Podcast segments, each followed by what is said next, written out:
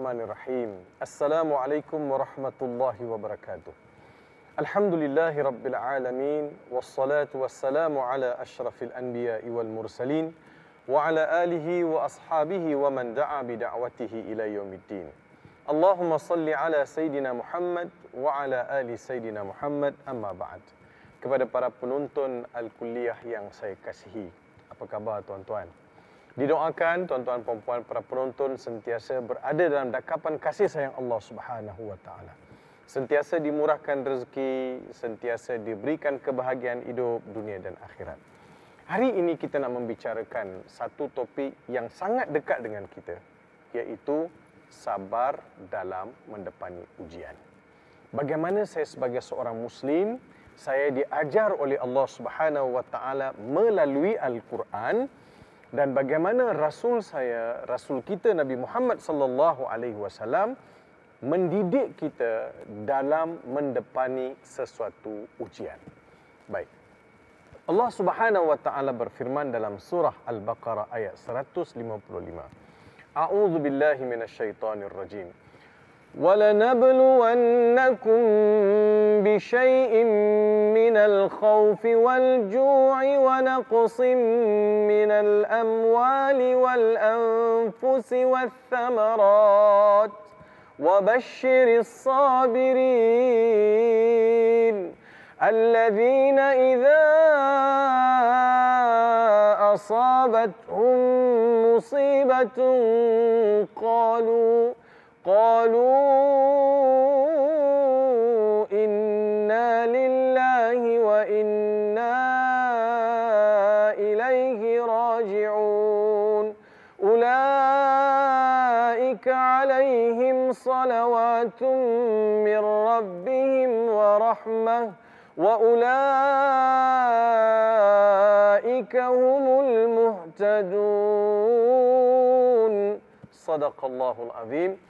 Gugusan lima tiga ayat ini Allah Subhanahu wa taala meletakkan satu asuhan dengan menggambarkan beberapa keadaan yang sangat dekat dengan manusia. Wala nabluwannakum kami akan uji kamu. Allah telah berjanji kita pasti akan diuji. Dalam ayat lain Allah Subhanahu wa taala telah berfirman, أحسب الناس أن يتركوا أن يقولوا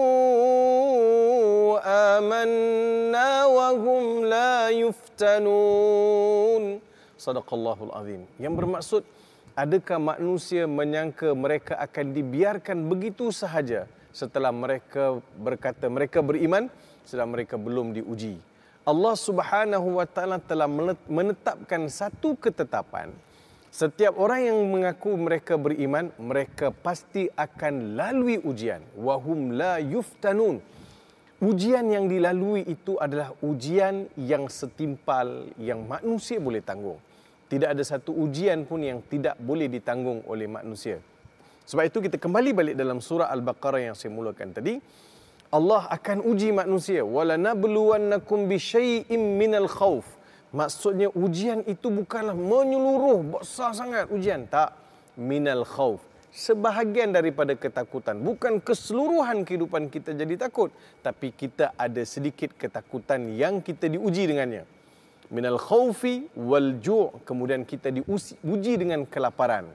Wa naqsim minal amwali wal anfusi wath thamarat Begitu juga Allah akan uji kita dengan sedikit berkurangnya harta benda dan juga penghasilan dan juga hilangnya orang-orang yang kita cintai. Wa basyiris sabirin. Allah Taala beritahu, berilah berita gembira kepada mereka yang sabar dalam mendepani ujian-ujian ini. Cuba kita lihat ketika mana kita menghadapi COVID-19 kita diuji oleh Allah Subhanahu wa taala. Betul kan? Betul kan? Naqs minal amwal. Kurangnya harta benda kita. Kita terpaksa bergadai, kita terpaksa berpinjam, kita terpaksa mengekang perbelanjaan kita sebab semakin berkurangnya kita punya wang ringgit. Wa naqsim minal amwal wal anfus. Begitu juga hilangnya orang-orang yang kita kasihi ratusan orang ber- menemui ajal kerana COVID-19. Itu di Malaysia, belum keseluruhan satu dunia. Hampir berjuta orang mati kerana COVID-19. Disebabkan apa? Disebabkan Allah datangkan ujian. Dia virus COVID-19 unseen virus, unseen virus, virus yang tidak boleh dicerap oleh mata kasar manusia. Hanya boleh dikesan melalui melalui mikroskop untuk melihat keaktifan virus tersebut dan virus ini masuk ke dalam tubuh badan manusia melalui rongga utama mulut, telinga dan mata. Selagi mana dia tidak memberi kesan, selagi itulah kita tidak tahu virus itu ada dalam diri manusia. Tuhan uji kita dengan virus. Tuhan campakkan virus kecil habis satu dunia kelang kabut, satu dunia digoncangkan, serba-serbi. Sebab itu, bila saya berbincang dengan doktor-doktor pakar mengenai COVID-19, mereka sebut begini, Sebenarnya Ustaz, bila sesuatu disease itu berlaku, sesuatu virus itu tersebar ataupun merebak yang dinamakan sebagai pandemik, bila dia merebak luas, target dia adalah 80% daripada penduduk bumi. Kalau di Malaysia 80%, katakan 80%, tinggal 20% saja yang hidup. Target virus adalah 80% daripada penduduk bumi ini. Cuba tuan-tuan bayangkan kalau manusia membiarkan virus itu tanpa ditangani, tanpa diambil langkah-langkah yang sewajarnya, langkah-langkah pencegahan, apa yang akan berlaku? Akan lebih ramailah akan bertemu dengan ajal. Tapi kita rasa sangat bertuah di Malaysia kerajaan telah mengambil langkah seawalnya dengan seawal mungkin sehingga kita dapat membendung. Jadi Allah datangkan virus yang telah merebak, yang telah memberi kesan yang sangat besar pada dunia.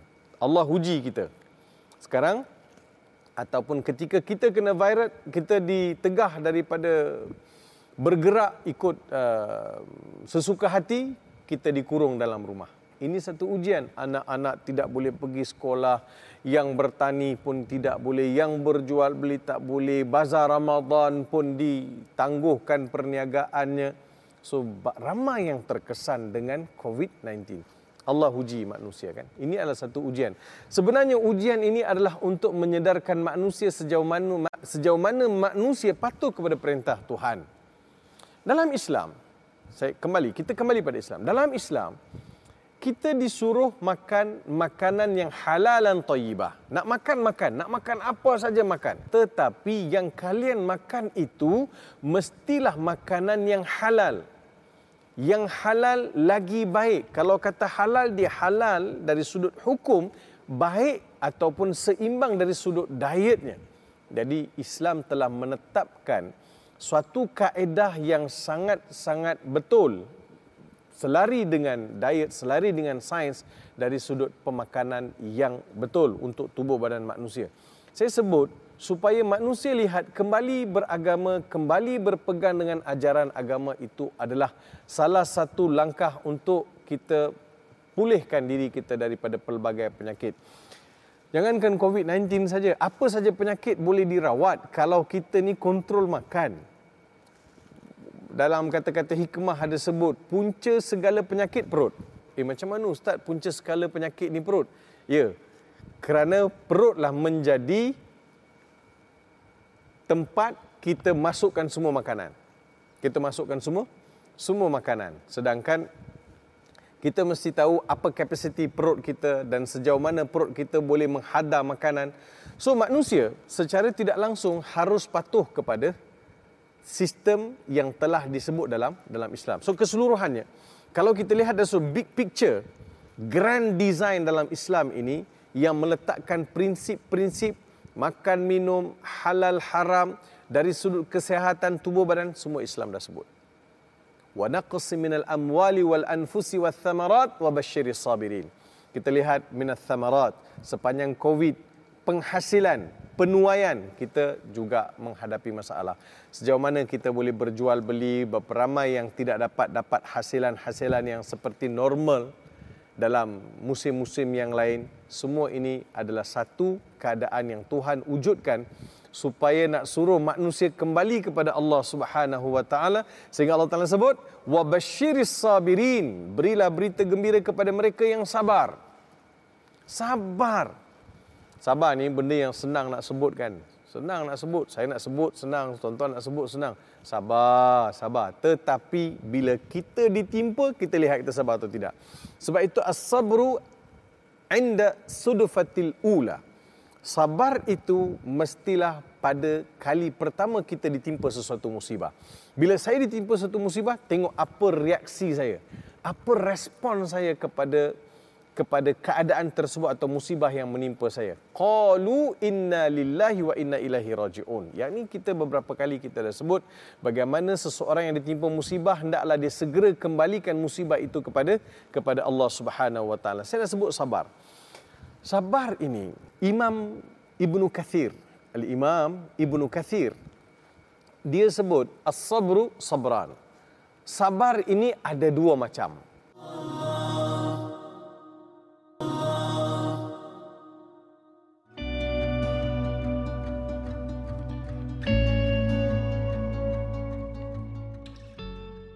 Sabar ini ada dua macam. As-sabru inda tarkil ma'asi dan juga as-sabru as-sabru inda tarki ma'asi pertamanya. Yang kedua as-sabru fi ta'atillah. Dua kesabaran. Kesabaran pertama ialah kesabaran ketika kita berdepan dengan sesuatu maksiat. Keduanya adalah kesabaran dalam mentaati perintah Allah. Cuba tuan-tuan lihat antara dua kesabaran ini. Rupanya dalam kita terdedah untuk buat sesuatu maksiat, kita juga diuji. Sabar atau tidak saya? Sabar atau tidak saya ketika saya diuji untuk melakukan sesuatu maksiat? Saya kena sabar. Itu sabar yang pertama. Sabar kedua yang disebut oleh Imam Ibn Kathir ialah As-sabru fi ta'atillah. Sabar dalam mentaati perintah Allah. Ini agak unik sikit. Macam mana saya nak faham? Bagaimana saya nak jadi seorang yang sabar dalam mentaati perintah Allah Subhanahu wa taala?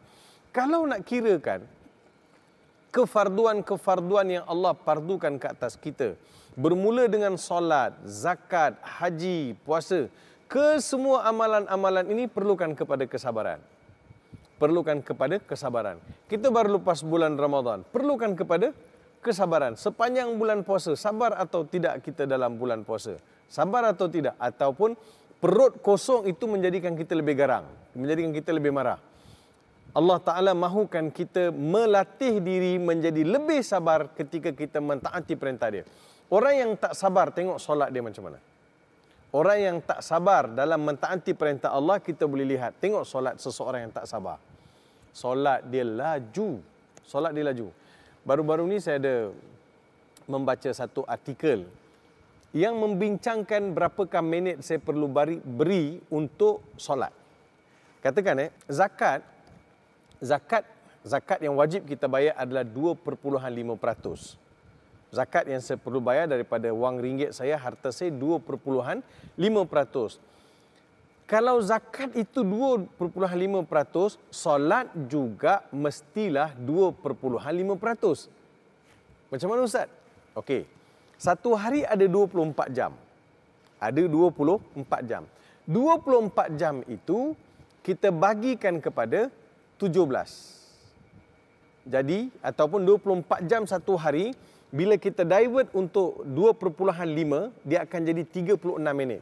24 jam 2.5% daripada 24 jam adalah 36 minit. 36 minit dibahagikan kepada 17 rakaat solat. So kita ada lima waktu solat. Subuh dua, Zuhur, Zuhur empat, Asar empat, Maghrib tiga, Isyak empat. So 17 rakaat. So 36 minit itu dibahagikan kepada 17 rakaat. Maka jatuhlah setiap rakaat 2 minit. Setiap rakaat 2 minit. Kita lihat solat kita kalau lebih pendek daripada satu rakaat 2 minit, maka solat kita tidak betul atau solat kita tidak mencapai piawaian yang betul. Zuhur empat rakaat.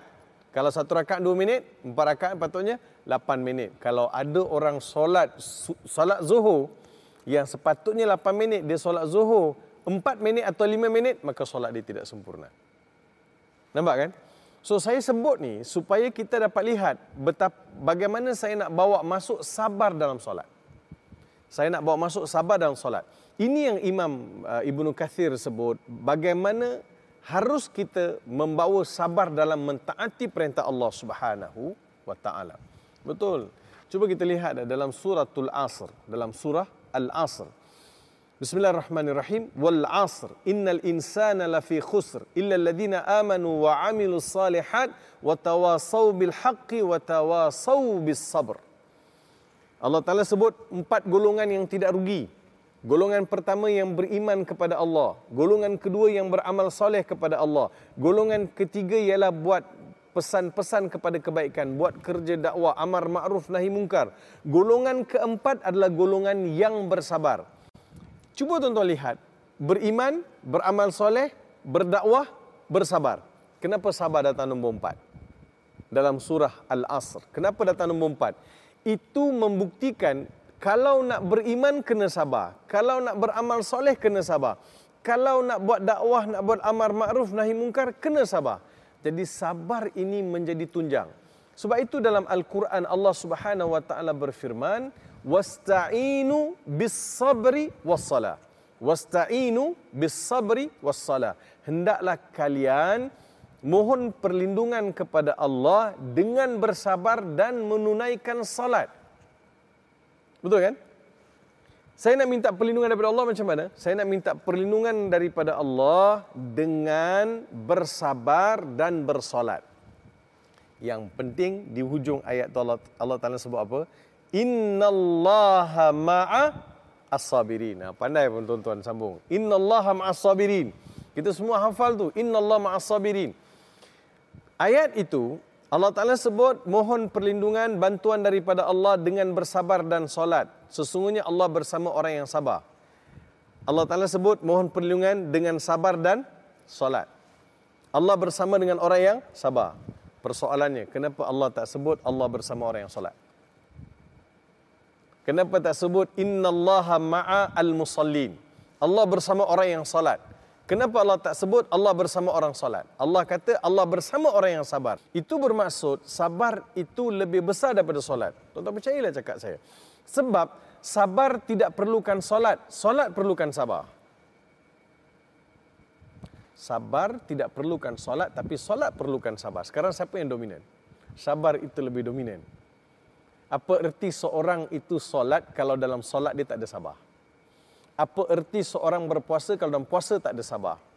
Apa erti seseorang itu melakukan satu perkara kalau dalam kehidupan dia tak ada sabar? Dalam Al-Quran, Allah Subhanahu Wa Taala tak janji orang yang banyak solat dapat dapat syurga. Orang yang banyak zakat dapat syurga. Orang yang banyak puasa dapat syurga. Orang yang banyak itu banyak ini dalam Quran maksud saya. Dalam Quran jelas dalam surah Al-Insan Allah Taala bagi tahu wajazahum bima sabaru jannatan wa harira dan balasan bagi mereka yang sabar itu ialah syurga dan pakaian-pakaian daripada sutera. Saya zakat, saya kena sabar. Apa sabarnya? Saya tak riak. Saya bagi yang terbaik dalam zakat. Begitu juga dengan puasa. Dalam puasa saya kena sabar.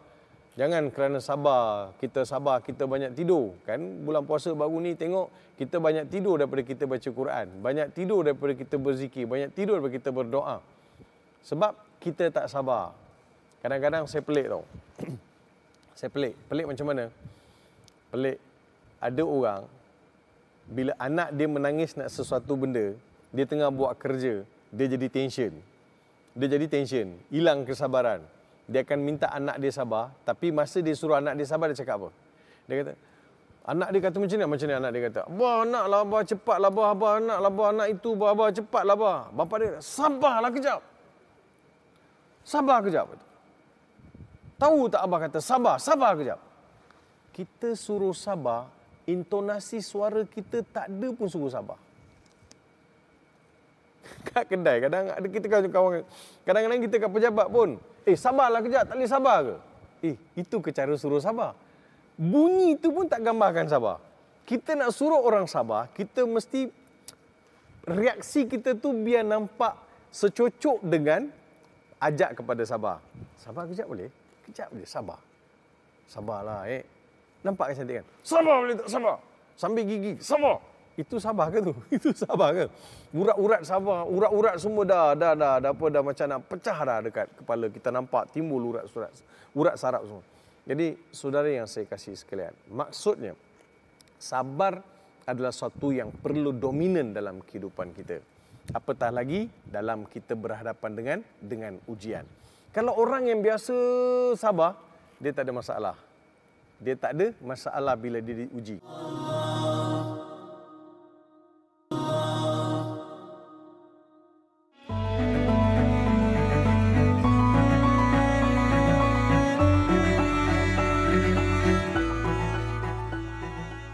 Saya nak ambil satu kisah. Seorang wanita yang bernama Ummu Mahjan ataupun Mahjana. Cerita Ummu Mahjan ini disebut dalam uh, Al-Isabah fi Tamyiz Sahabah yang dikarang oleh Ibnu Kasir dan juga Ibnu Athir dalam buku beliau pun karya beliau pun disebut mengenai Ummu Mahjan atau Ummu Mahjana. Atau lebih popular Nabi sebut uh, Nabi panggil dia ni Al-Mar'ah As-Sauda, wanita yang gelap. Hai Ustaz, hari itu cerita Bilal.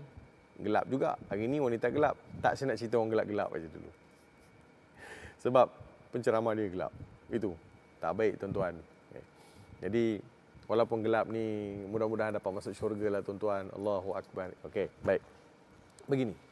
Al-Mar'ah As-Sauda, Ummu Mahjan. Ummu Mahjan ni, dia ni tak terkenal di bumi, tapi dia terkenal dekat di langit kam minan nasi majhulun fid dunya ma'rufun indallah ini kata-kata ulama berapa ramai manusia yang tidak dikenali di bumi tapi sangat terkenal di sisi Allah Subhanahu wa taala Ummu Mahjan ini kita nak tengok kisah dia supaya kita dapat semangat kesabaran dia. Ummu Mahjan ni dia adalah hamba abdi.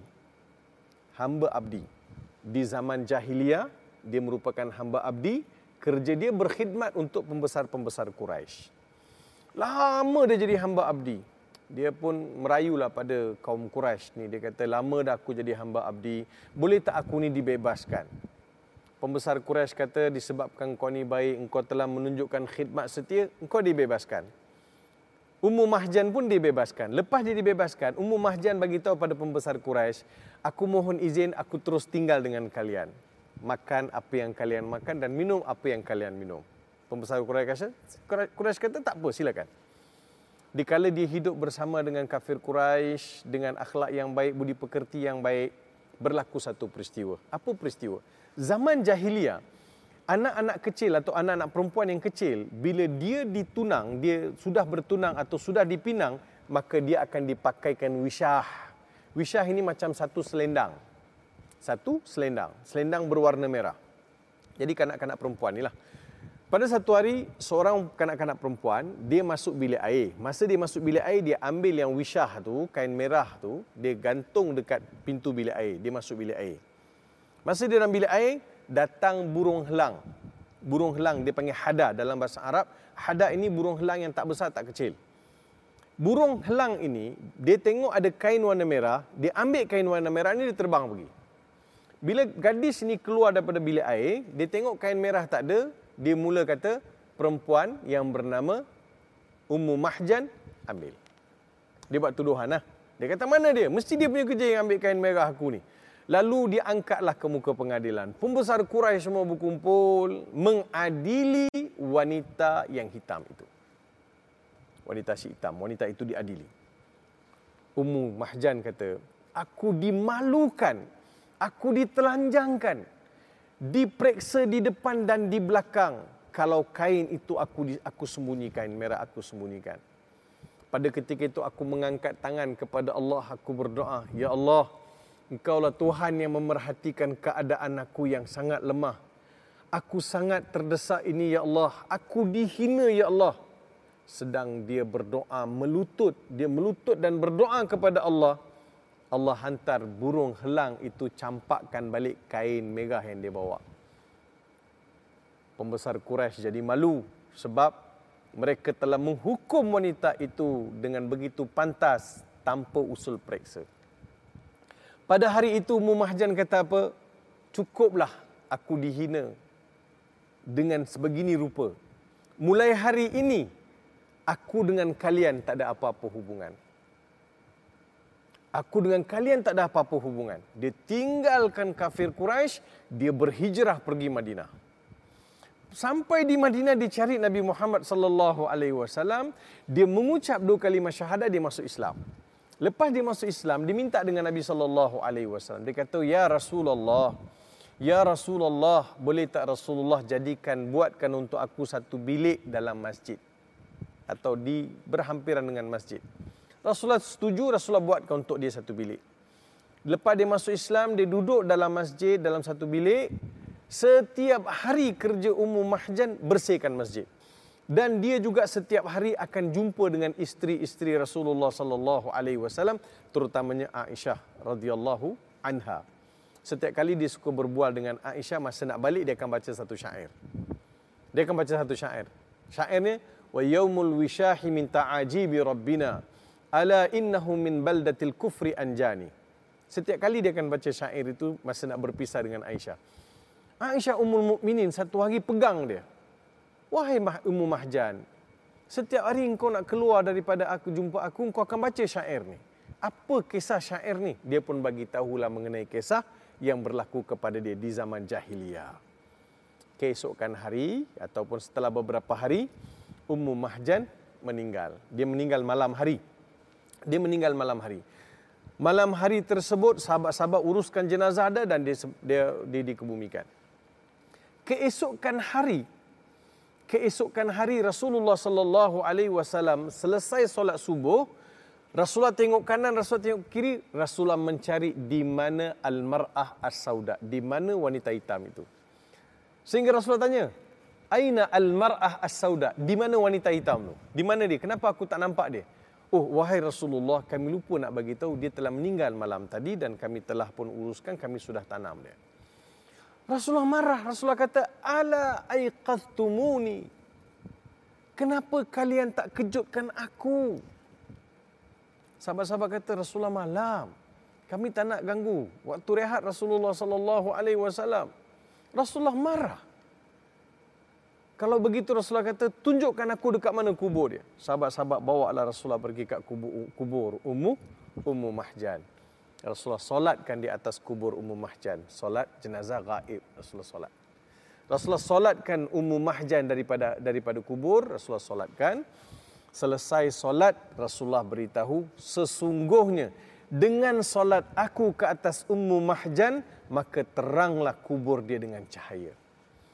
Bukan dia kubur Ummu Mahjan sahaja yang terang dengan cahaya, Cahaya yang menerangi kubur Ummu Mahjan turut menerangi kubur-kubur orang yang ada di sekitar kubur Ummu Mahjan. Allahu Akbar. Kesabaran yang dilalui, kesabaran yang dilihatkan oleh Ummu Mahjan, natijahnya Rasulullah solatkan dia. Natijahnya kubur Ummu Mahjan disinari dengan nur cahaya yang bergemerlapan. Tuan-tuan, saya kongsi cerita ini kerana cerita ini sangat memberi motivasi pada saya. Memperlihatkan bagaimana seorang wanita yang melalui detik-detik susah, dia diuji, dia dihina, dia diperkecilkan kerana sifat dia ni orang yang tak ada siapa nak bela. Tapi Allah angkat dia. Begitulah banyak cerita atas dunia ini. Kita lihat kisah-kisah Nabi. Bagaimana Nabi Ayub ditimpa penyakit. Kita lihat bagaimana Rasul kita Nabi Muhammad sallallahu alaihi wasallam berhadapan dengan pelbagai ujian. 13 tahun baginda buat dakwah di Mekah. 10 tahun Rasulullah buat kerja dakwah di Madinah. 13 tahun Nabi di Mekah tu senang ke tuan-tuan? Susah. 6 tahun Nabi buat kerja dakwah sembunyi-sembunyi. Setelah Nabi isytiharkan dakwah, Nabi pernah dicekik, Nabi pernah dirancang untuk dibunuh, Nabi pernah dihalau, lorong-lorong Nabi lalu ditaburkan paku. Perut unta disimpan beberapa hari disembah ke atas Nabi Muhammad sallallahu alaihi wasallam. Semua ini Rasulullah lalui dengan sabar dan tabah. menjadi santapan bagi para anbiya dan juga rasul dalam mendepani ujian daripada Allah Subhanahu wa taala.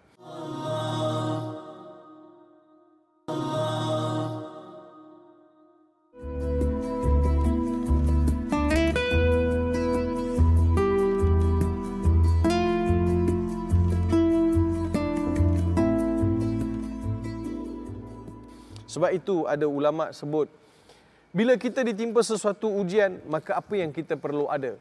Apa yang perlu ada dalam diri saya? Saya perlu ada persiapan jiwa. Jiwa saya mesti kental. Roh saya mesti kuat bila saya diuji supaya saya boleh keluarkan perkataan inna lillahi wa inna ilaihi rajiun. Saya tahu benda ni datang adalah satu ujian ke atas saya. Allah nak uji kekentalan iman saya. Yang keduanya, saya mesti memperlihatkan saya ini adalah beriman kepada qada dan qadar Allah Subhanahu wa taala. Orang beriman, dia tahu satu ketetapan itu berlaku dengan izin Allah Subhanahu wa taala. Yang ketiga, bila kita ditimpa satu musibah, kembalilah kita ingat kisah-kisah Nabi, kisah-kisah Rasul. Nabi Muhammad sallallahu alaihi wasallam putera dia lahir, anak lahir. Anak-anak lelaki Nabi sallallahu alaihi wasallam semua meninggal semasa kecil. Ibrahim meninggal masa kecil, Abdullah meninggal masa kecil, Qasim meninggal masa-masa semasa kecil. Bayi kecil-kecil masa mereka kecil lagi mereka dah meninggal. Tapi Nabi sebut bila Ibrahim anak putera Nabi sallallahu alaihi wasallam Ibrahim masa tu kecil lagi meninggal. Rasulullah menangis. Rasulullah menitis air mata Rasulullah sallallahu alaihi wasallam. Rasulullah sebut innalahu murdi'atan saturdi'uhu fil jannah. Nabi sebut sesungguhnya Ibrahim yang kecil meninggal ini dia ada ibu susuan yang sedang tunggu dia dalam syurga akan susukan dia. So hebat kan? Kita tahu kesabaran, ketabahan. Hidup kita ini adalah penuh dengan penuh dengan ujian. Eh, Nabi Yunus ditelan oleh ikan ikan nun. Ditelan oleh ikan nun. Nabi Yunus ketika Nabi Yunus alaihi salam buat kerja dakwah, kaum dia engkar, kaum dia tak mahu jadi timbul perasaan dalam jiwa, dalam hati Nabi Yunus ni, korang tak nak terima, tak apalah, aku pun dah serahkanlah urusan korang kepada Allah Subhanahu wa taala. Nampak macam give up. Nampak macam give up. Nabi Nabi Yunus lalu di tepi laut, datang ikan nun telan Nabi Nabi Yunus. Duduklah Nabi Yunus dalam perut ikan nun atau macam ikan paus besar ikan tu telan Nabi Yunus duduk Nabi Yunus dalam perut ikan Nabi Yunus alaihi salam menyuruh Allah dalam dalam kegelapan. Dia apa dia sebut? Fanada fi dhulumati alla ilaha illa anta subhanaka inni kuntu minadh zalimin. Lalu Nabi Yunus menyuruh Allah Subhanahu wa taala dalam kegelapan perut ikan tidak ada Tuhan melainkan Engkau ya Allah. Sesungguhnya Engkau adalah Tuhan yang maha suci. Aku tergolong dalam golongan orang yang zalim aku tergolong dalam golongan orang yang zalim. Inilah yang diulang-ulang-ulang oleh Nabi Yunus alaihi salam. Surah Al-Anbiya. Doa ini dalam surah Al-Anbiya ayat 87. Ibu ayah boleh rujuk dan boleh jadikan sebagai amalan. Sesiapa yang ada kesempitan, sesiapa yang diuji sesuatu perkara yang tidak tertanggung, cepat-cepatlah baca doa ini. Sebab itu saya selalu galakkan orang baca doa ini dikala kita berada dalam COVID. Bila kita berada dalam COVID, kita baca doa ataupun kita ada sesuatu musibah, kita baca doa. Saya gambarkan bagaimana tuan-tuan. Saya gambarkan COVID ini adalah uh, bila saya tengok kisah Nabi Yunus ni, Nabi Yunus dalam perut ikan kan, terkurung dalam perut ikan. Hari ini bila kita diperintahkan PKP, kita dikurung dalam rumah. Umpama perut ikan, kita dikurung dalam dalam rumah, maka sebaik-baik doa yang perlu kita baca adalah la ilaha illa anta subhanak inni kuntu minaz zalimin supaya kita dapat keluar daripada musibah disebabkan Nabi Yunus sering ulang-ulang-ulang Allah Taala sebut laula minal musabbihin la labisa fi batnihi ila yaumi yub'atsun kalaulah Nabi Yunus tak baca doa ni dia tak berzikir kepada Allah dia tak memuji Allah nescaya dia akan duduk dalam perut ikan sampai hari kiamat. Sampai hari kiamat. Kalau kita ni tidak memperbanyakkan doa la ilaha illa anta subhanak, kita akan berterusan dalam musibah-musibah yang tidak disangka. Sebab itu Allah Taala janji, "Wa may yattaqillaha yaj'al lahu makhraja wa yarzuquhu min haitsu la yahtasib." Sesiapa yang bertakwa kepada Allah dengan sebenar-benar takwa, Allah akan buka untuk dia jalan-jalan keluar. Lihat bagaimana Allah buka jalan-jalan keluar kepada anbiya wal mursalin, kepada para alim ulama, kepada salafus salih, kepada wali-wali Allah Subhanahu wa taala. Jadi yang ketiga adalah kita kenang balik kisah-kisah nabi dan juga rasul. Yang keempat bandingkan musibah kita dengan musibah orang lain. Kalau saya rasa saya ditimpa musibah, eh ada orang lain ditimpa musibah lebih besar. Ada orang lain ditimpa musibah lebih besar. Kalau saya hanya kena COVID, masih ada possibility untuk saya sembuh. Tapi ada orang kena brain cancer. Ada orang kena tumor. Ada orang kena kanser rahim. Macam-macam penyakit Pusing macam mana pun, kita kena lihat apa nikmat yang Allah beri pada saya dan jangan saya banding dengan orang lain supaya saya boleh sabar dengan segala ujian yang Allah Subhanahu Wa Taala beri. Kemudian yang seterusnya adalah yang kelima adalah bagaimana saya nak lihat sesuatu ujian itu Allah datangkan bukan sia-sia di atas kesabaran saya dalam ujian tersebut Allah Subhanahu wa taala janjikan pahala. Kerana orang bersabar ini bersama Allah. Ma'iyatullah dia akan dapat kebersamaan. Allah cuba rasakan nikmat kesabaran itu. Natijahnya adalah Allah Subhanahu wa taala akan perlihatkan pelbagai pemberian dan juga kurniaan dia. Mudah-mudahan sahabat-sahabat tuan-tuan para penonton yang saya kasih sekalian kita terus sabar dalam mendepani ujian yang mendatang. Kadang-kadang ujian ini tak besar mana pun, tapi kita punya melatah itu lebih besar. Kadang-kadang ujian ada orang dapat ujian besar, dia tak melatah pun. Dia serah kepada Allah Subhanahu Wa Taala. Kita kena serah dengan berkata Inna Lillah wa Inna Ilaihi Rajiun. Kita tahu ada perancangan Allah yang lebih besar dan kita tahu melalui ujian Allah nak perkasakan iman kita dan kita tahu ada benda yang Allah nak didik kita melalui ujian yang ditimpakan ke atas kita. Yang pastinya la yukallifullahu nafsan illa wus'aha. Allah tidak akan mentaklifkan sama ada ujian atau satu perkara melainkan perkara itu mampu kita depani.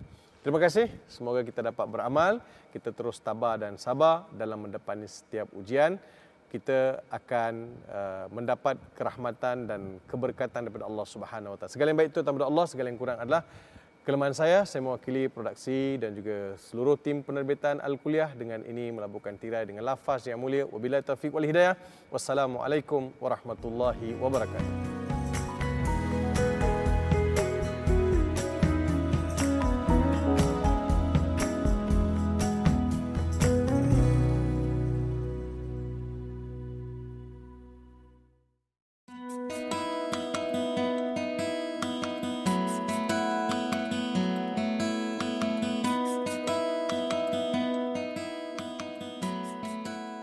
Tahukah kita di dalam beragama, dalam amalan kita, kita juga ada satu skim piramid dalam kita nak mendapat keuntungan akhirat.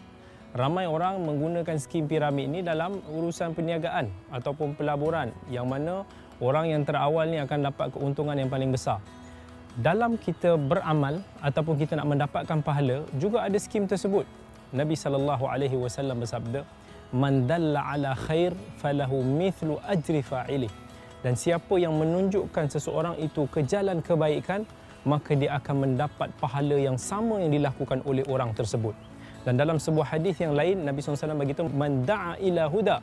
Siapa yang mengajak manusia untuk nak berbuat baik ataupun ke arah jalan petunjuk maka dia akan mendapat pahala orang yang melakukannya tanpa berkurangan walaupun sedikit.